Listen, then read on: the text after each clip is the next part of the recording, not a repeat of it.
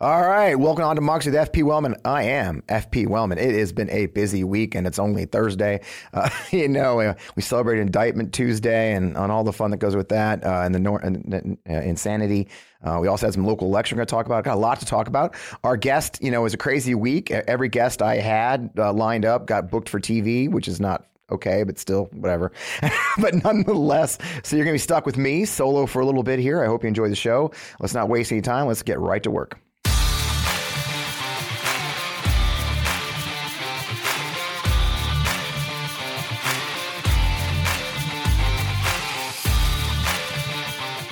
All right. Welcome, welcome, welcome. You know, I talked about last week, I, we talked about gun uh, issues with uh, a great guest, Chris Brown. Uh, really enjoyed the show. If you haven't seen it, I really would love you to go back and watch that show. We talked about the gun violence issues. You know, I did. I actually took some of my stuff off the set because it was such a serious issue.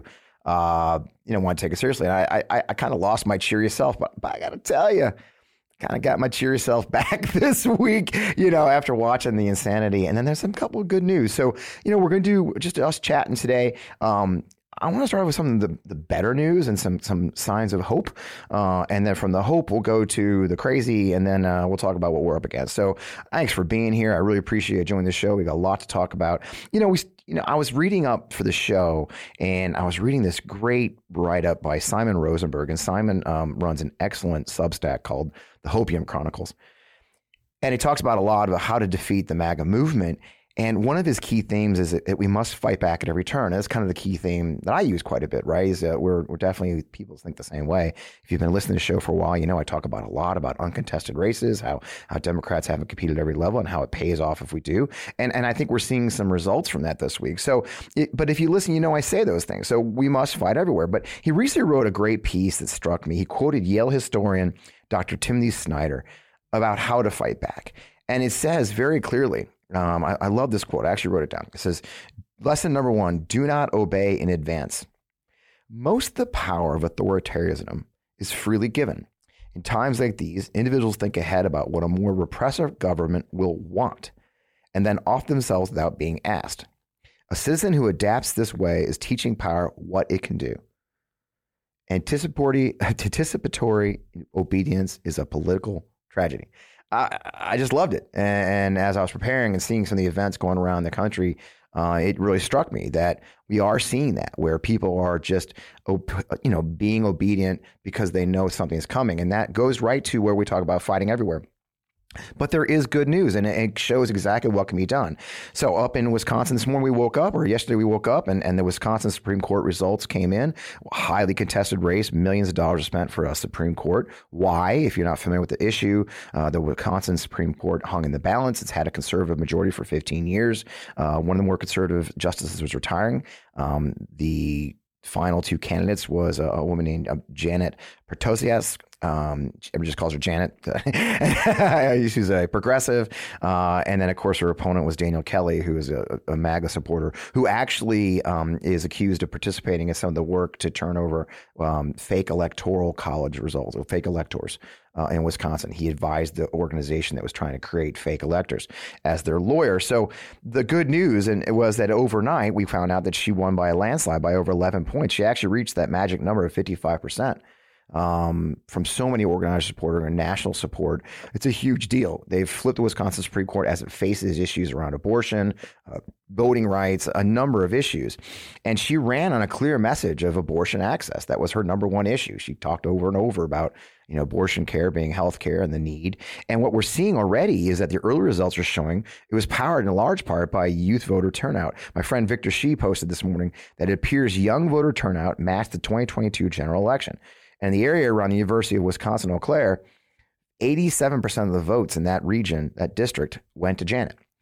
So it tells you that if we turn out, that if we motivate the base, if we motivate younger voters, if we explain the issues very carefully and very directly and are not afraid to go to the heart of what the, a lot of progressives believe in abortion access and others, they can win. Um, in, in in many cases, Daniel Kelly should have won. Uh, he he proved what kind of a horrible person he was by giving us his concession speech as one for the ages. He you should watch because it's just it just shows the MAGA mindset uh, of never declaring you know defeat uh, and, and blaming the other side for everything. But it was a great. a great example of where we can succeed if we fight, but even more so locally here where I live, uh, here in Missouri. So little known fact, Missouri has local school board races in April.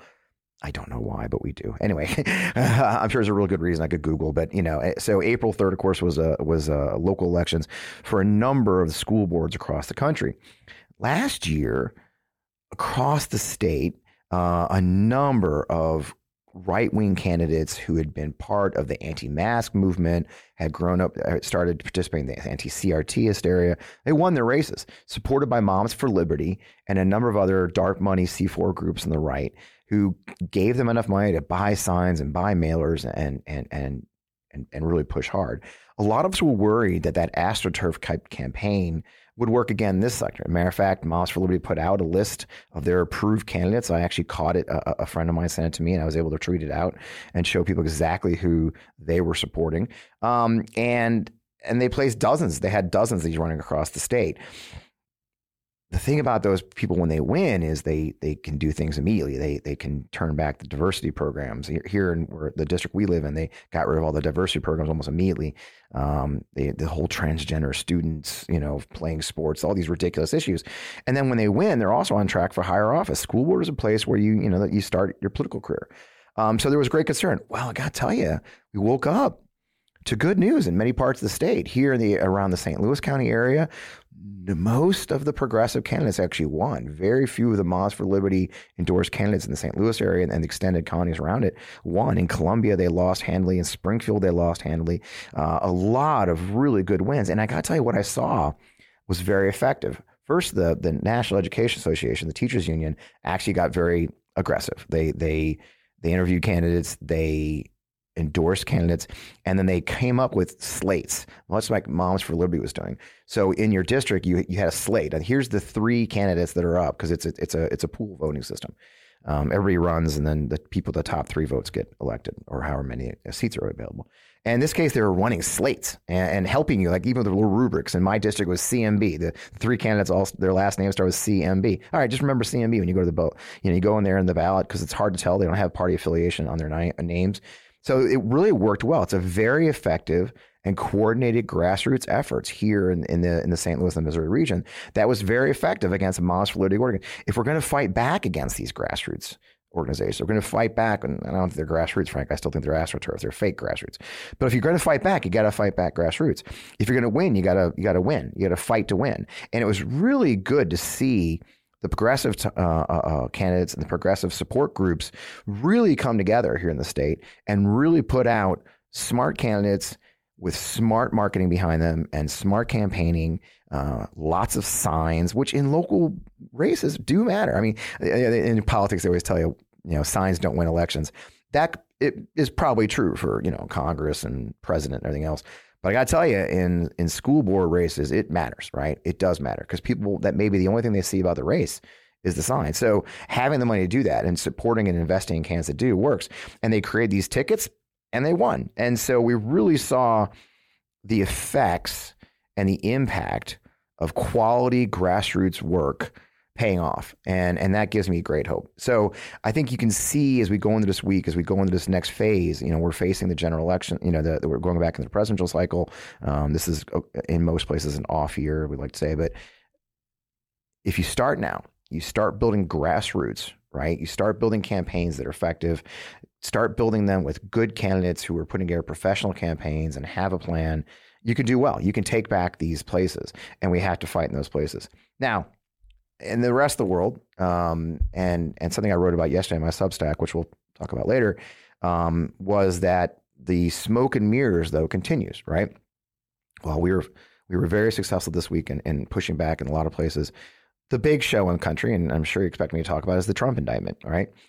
Um, and I'm not a lawyer. I don't pretend to be. I don't know how strong the indictment is. I'm not going to lie to you. I, I, I do or do not know. But here's what I do know. thirty-four felonies are a lot, okay? And your average American, your average low information voter, they're just going to hear thirty-four felony charges, right? They're not legal experts. It, it's kind of interesting to see the political punditry just absolutely eat each other alive. I mean, I, I was reading stuff this morning, getting ready for the show. Just, oh, this is nothing. It's it's it's the nothing burger. It's it's a fake crime. Here's what the average American's going to hear: thirty-four felony charges. Okay. thirty-four felony charges. And here's the thing I have been getting frustrated with, especially with my friends on the right who are those who lean right still. They keep saying, I consist, consistently, Joe Walsh, who I, I, I often spar with, but like um, was saying today that I don't care what you say, look at these legal charges. This is going to help Trump. That's the big thing. This is going to help Trump. And if you look at the polls uh, for Republicans, it did help him. Uh, I think my friends at the Lincoln Project put out a, a graphic today showing that Trump's now sitting at sixty-five percent uh, for the Republican primary. In the Republican primary. Okay, so it may help him in the short term. It may help him raise money. But here's the key we, we cannot forget. Donald Trump lost in twenty twenty because he lost the normies. And this is a term I use a lot if you follow me. The normies. Something we had the Lincoln Project we used, we used to call it the Bannon line. And it was came from a speech that Steve Bannon gave during the twenty twenty election campaign cycle where he said, hey, look, those Lincoln Project guys, you can't underestimate them because all it takes is for them to peel off three to four percent of Republicans that voted for Donald Trump in twenty sixteen. And he loses. And that was always our focus at the Lincoln Project. And a lot of our peers, a lot of our, our, our fellow organizations that were fighting Trumpism, that was always the part. I, I, I remember having a wonderful conversation uh, with one of my friends who's a Democrat, uh, had run for Congress in, in, in I think, Utah. And uh, and she says, she goes, Fred, I don't understand you, Lincoln Project guy. I don't understand your messaging. It doesn't work for me. I'm like, good. That's not supposed to. You know, I'm like, uh, I think you're confused. I, I'm not trying to convince you. I'm trying to convince Republicans. Um, and in the end, Donald Trump did lose about four to six percent of the Republicans that had voted for him. He lost the normies, right? He lost those military members and voters and veterans and others, the moms who saw him as the vulgarian. They saw him as incompetent when he ran COVID so poorly. They saw him undermine the rule of law. They saw those things and they didn't vote for him.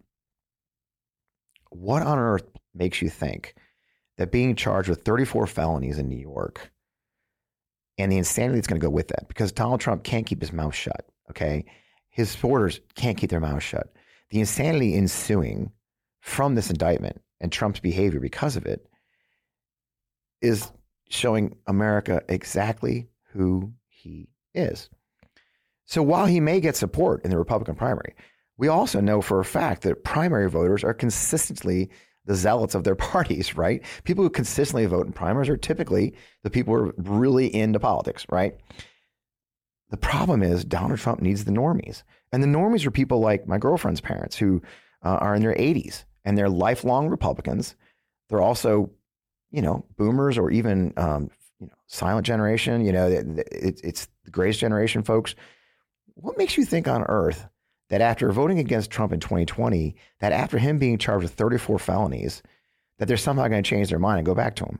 Yeah, I, I don't believe on, on any planet that there's a a, a a Trump, then Biden, and then Trump voter at this point, okay? He's not gotten better in the years he's been gone. He's he's not gotten cr- less crazy. He's all the more crazy. And there's more to come, right? We, we still have Georgia. We still have Jack Smith doing their thing. So I, I get the, the the political punditry class saying, oh, this is going to help him. Look, the polls prove it. Yeah. And and there's a very good chance he will win the Republican nomination if he's not in jail, you know, and Halloween is in jail, he'll probably win it. But that doesn't mean he's going to win the general, because the general, he still has to go against whoever the Democrats choose. It may or may not be Joe Biden. And they're going to have to prove that a guy who's under federal charges and state charges and city charges across the country is somehow the right guy to occupy the Oval Office again. And I just have a very hard time believing for even a second that a, a, a basically low information voter is going to p- choose the guy with thirty-four felony charges against him. So again, it's the political punditry. You're going to pundit. That's what we do. Um, but I just take it with a grain of salt when I say, uh, and, and, and when they're going to throw polls in your face showing his, his popularity went up, if you can't prove to me that normies, the people who voted against him last time, are somehow more convinced now he's been charged with thirty-four felonies, that they're going to have to vote for him next time because of that, I think you're missing the point. I, I would disagree. So for that. But here's the thing. Um, the march of the right-wing movement continues in state houses across the country, right? And and I, I literally did a list here in my computer, so we're going to have to read these, okay? Okay, I mean, I, I listed some of them in my Substack yesterday. But I, I, I did this because the Donald Trump show and the Donald Trump circus and his clown show, his clowns, his, his chief clown, Marjorie Taylor Greene, uh, who's zooming around the country doing stuff for Donald Trump and not, not doing a goddamn thing for her constituents. Um, Jim Jordan trying to weaponize the, the the the the Committee on the Weaponization of Government, which is fucking full of irony. You know, the Speaker of the House, more worried about Donald Trump's legal problems than he is about actually trying to help average Americans. I, on that note, it was great. They, they they actually tried to celebrate their first quarter in power. And they literally had to put out a scorecard that shows of the ten priorities that Speaker McCarthy laid out for his first year or whatever in office as Speaker. The first quarter, they've only passed two out of ten. And neither's going to pass the Senate. So they haven't passed an actual law. They haven't actually passed a single thing that's going to like move their agenda. And they're trying to crow about that. And while they're doing that, instead of doing that, instead of following their agenda, what are they doing? They're going after the people trying to go after Donald Trump. It's insanity. But that's what they're doing. That's the smoke and mirror. That's the circus. That's the, call it a shell game. It's a shell game. You know how you win the shell game? The way the shell game works is, it's look, anybody can follow a ball under a cup. It's a distraction, right? They talk to you while they're moving the cups. They wave their hands around in front of the cups. They distract you so you don't know which cup moved where, right? And that's what they're doing, right? They're, hide, they're hiding the bullshit. And this is the bullshit they're hiding under the cups, right? Bullshit. Uh, I mean, honestly, the list is insane. You know, I'm sure you may have heard at, in Tennessee, we had the horrible shooting we talked about last week at Nashville. Students, kids are mad. So they went there... petitioned their government. They they went into the, they went peacefully and loudly, by the way, into the state capitol and protested. Three representatives actually supported them. They went to the, the rostrum inside the, the the House of Representatives and with a with a megaphone and and and offered their support for the students who were ex- exercising their free speech. Well, this week they did a fast track to expel three members of the House of Representatives for supporting these students in the way they did. They've already kicked them off their committees, and now they're moving to expel them as early as Thursday. To put this in perspective so we understand just how fucking insane it is that the Tennessee House of Representatives is trying to kick out members for nothing more than supporting protesters. No one's been expelled from the Tennessee House of Representatives since the fucking Civil War. The Civil War was the last time the Tennessee legislature felt they should kick out members. And now they're going to kick out three for exercising their free speech. Florida, DeSantis land, where we talked about last week again, how Ron DeSantis has passed and signed a concealed carry law that basically throws out the entire permitting process. So anyone with a gun, li- with a license can now conceal carry a weapon with no training, no permit, um, no oversight from the government. He's armed the whole state. And and why? For his re-election campaign. It, literally no one asked for it. Everyone agreed the permitting system in Florida worked quite well, and it was effective and was running very smoothly because, after all, he's the governor and, you know, he's all about running a smooth government, isn't he, in theory. So they passed this law. Well, then they moved right to the next one. They want to pass a new six-week abortion ban. Six weeks. With the same rules that you have to have two doctor appointments before you get an abortion. They, they've, they're effectively ending all abortion in the state um, completely. So, as people do, Planned Parenthood and their allies staged a short protest. Guess what happened? They actually had the police come out, arrest the Nick, Nikki Fried, who's the head of the Democratic Party. Lauren Book, who's the uh, Senate Minority Leader, were arrested for nothing more than sitting in a circle on the grounds of Tallahassee City Hall after dark. And a phalanx of police came out and arrested them on camera because they were, quote, trespassing and didn't have an overnight camping permit. Again, DeSantis land is all about rolling back your free speech rights. In the same week, they roll back your free speech.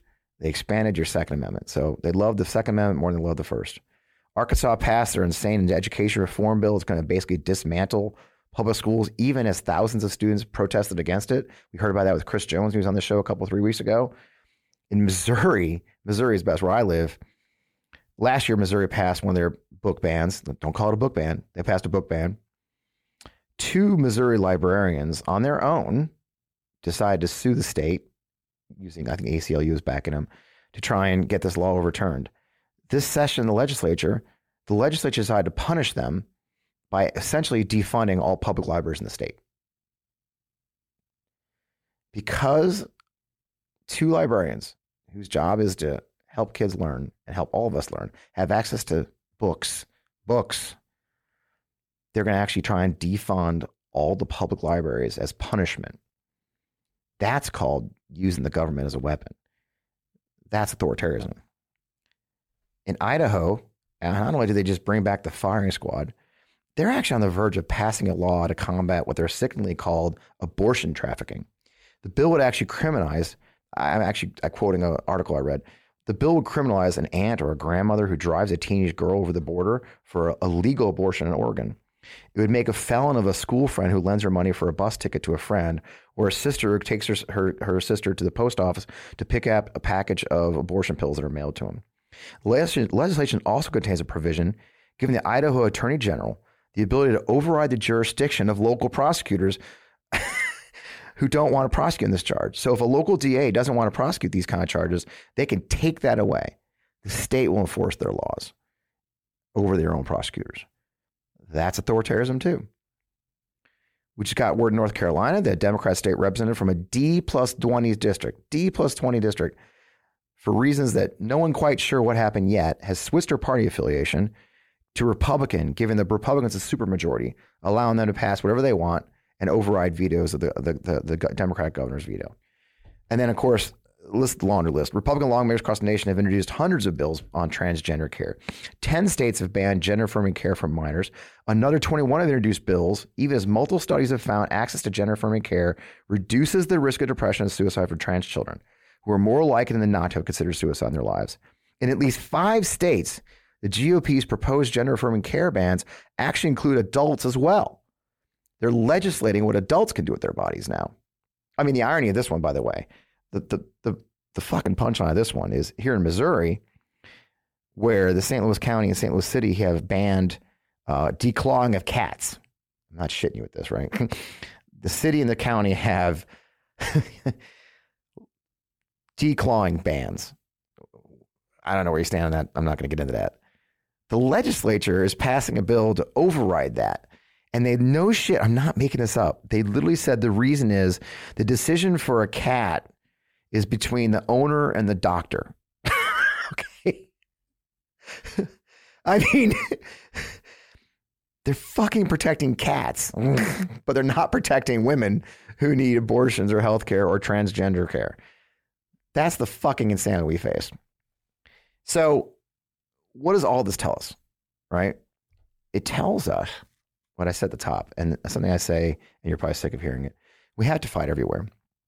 And no, if you listen to the show often, if you're new, you may have heard me say before, this last cycle, uh, in the Democratic, in the congressional races, twenty-three Republicans ran unopposed, completely unopposed, for varying reasons. seventeen Democratic candidates reported having never raised any money at all. And then about another one hundred nine, I believe, raised less than two hundred thousand dollars, which is the minimum threshold for a, a, a campaign, a congressional campaign, to be successful. That's not fighting everywhere, right? That's not fighting everywhere. We know now, we see it, that we have to fight everywhere. We have to start at the grassroots level. And, and like, look, I'm going to tell you the truth, guys. No one's going to save us. If you're looking for the D N C, you're looking for big super PACs, if you're looking for, you know, former candidates, and it, it, look, they're doing good things, a lot of them. And I give them credit. I think the D C C C now has got thirty-one races they're targeting. That's a that's a big number for the D C C C to target thirty-one races, and I'm thrilled to see that. Um, the, the Democratic Campaign Committee. Um, but it's not their job to save us; it's our job to save us. And when I look towards my own school district here in Missouri, where local folks came together and they pushed back, um, there was a in in in Ladue School District there was a guy running. This is, the, you can't make this shit up. The guy had a dark money group send out flyers for him. And his big claim, one of his claims was that he had children in the Ladue, Ladue schools. And that's why he's running for the school board. No, his children are in fucking private schools. Why would a guy who's got children in a private school want to run for school board? I'll tell you why. He wants you to fucking pay for it. Okay.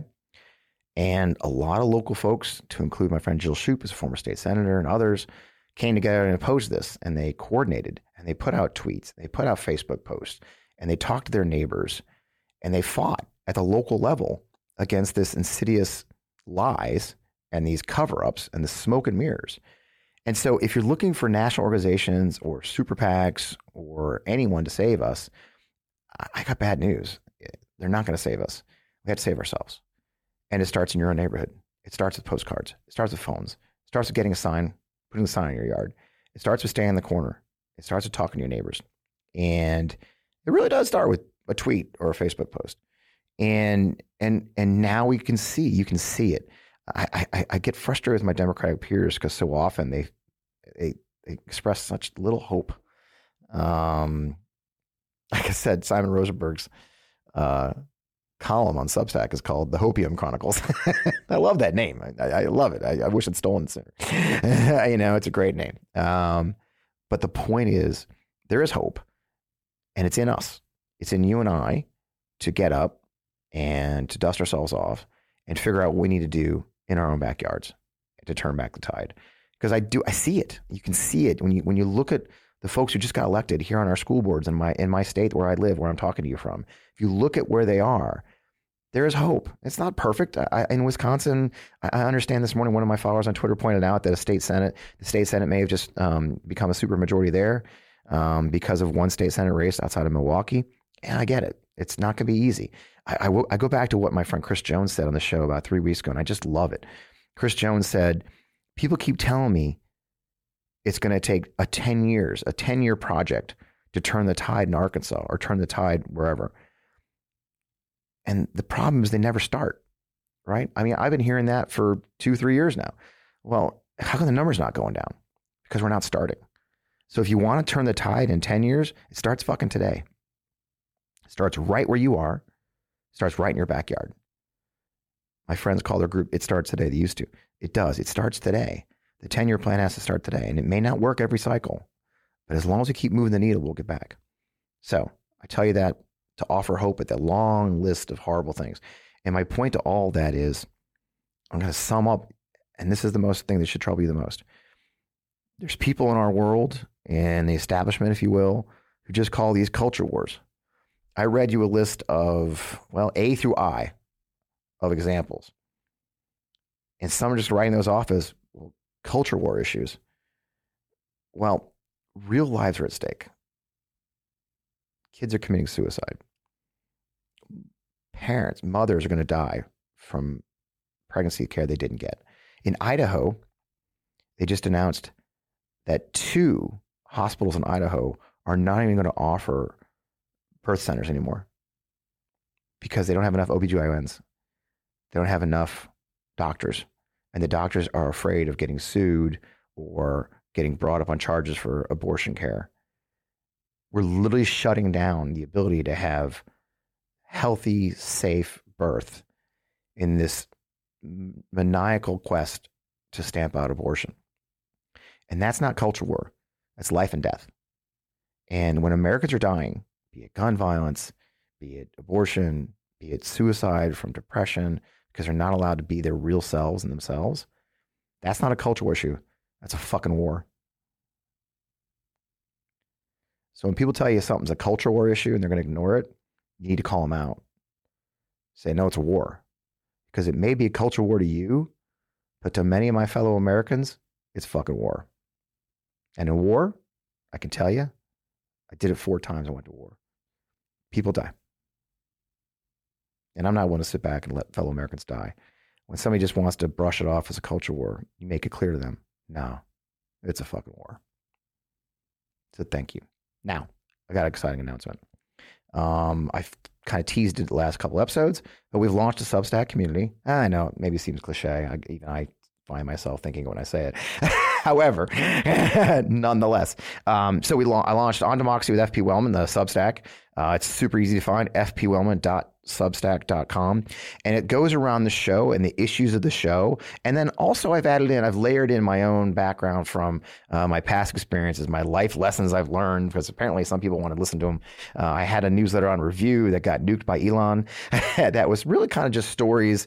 And, and many of them, frankly, will go into a book that I'm working on right now. But the The Substack is going to be a community we build around the show. You'll see the show each week. You'll have it sent to you. I'll also be sending out pieces. I sent a piece out yesterday about the, the Thoroughbred Shelter game.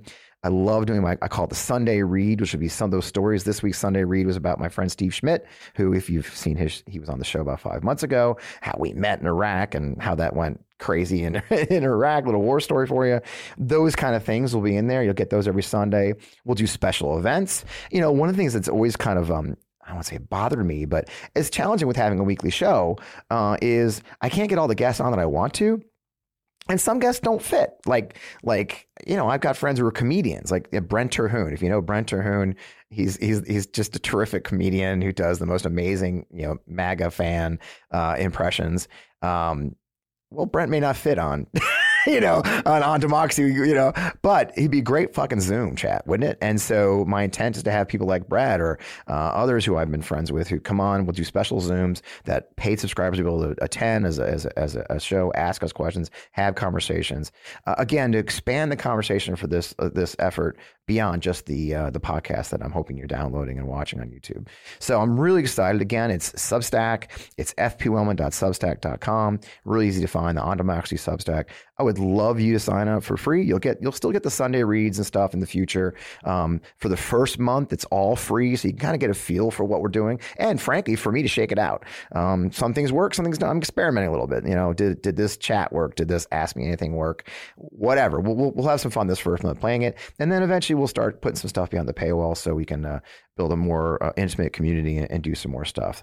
So I'd love you to have joined that. I think it's worth your time and, and worth your effort to be a part of. I'd love you to, to, to, to follow it and, and, and join our community. And finally, as always, you can always find me. I am at F P Wellman on Twitter still. Um, for reasons I can't explain, I'm still there and it's still going well. Uh, my official Instagram is F P Wellman Official.